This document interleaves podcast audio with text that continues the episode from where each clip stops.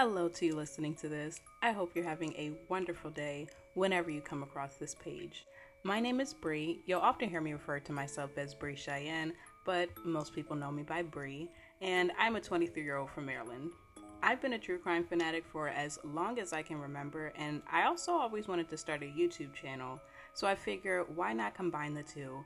And thus, my liability YouTube channel was born. I've also had the desire to start a podcast, not only because I enjoy creating different styles of content and consuming different styles of content, but to also give you all different styles of content so you can fit in listening in ways that you like whether that's winding down to watch one of my videos after a long day or listening to the newest podcast episode on your way to work. If you can relate as a fellow true crime fan, then this podcast is for you. My goal with this is to provide engaging content, much like the things we love to listen to ourselves, while also spreading awareness about unsolved cases for the families that are still waiting for justice. I hope you enjoy the content enough to stay, and welcome to the Liability Podcast.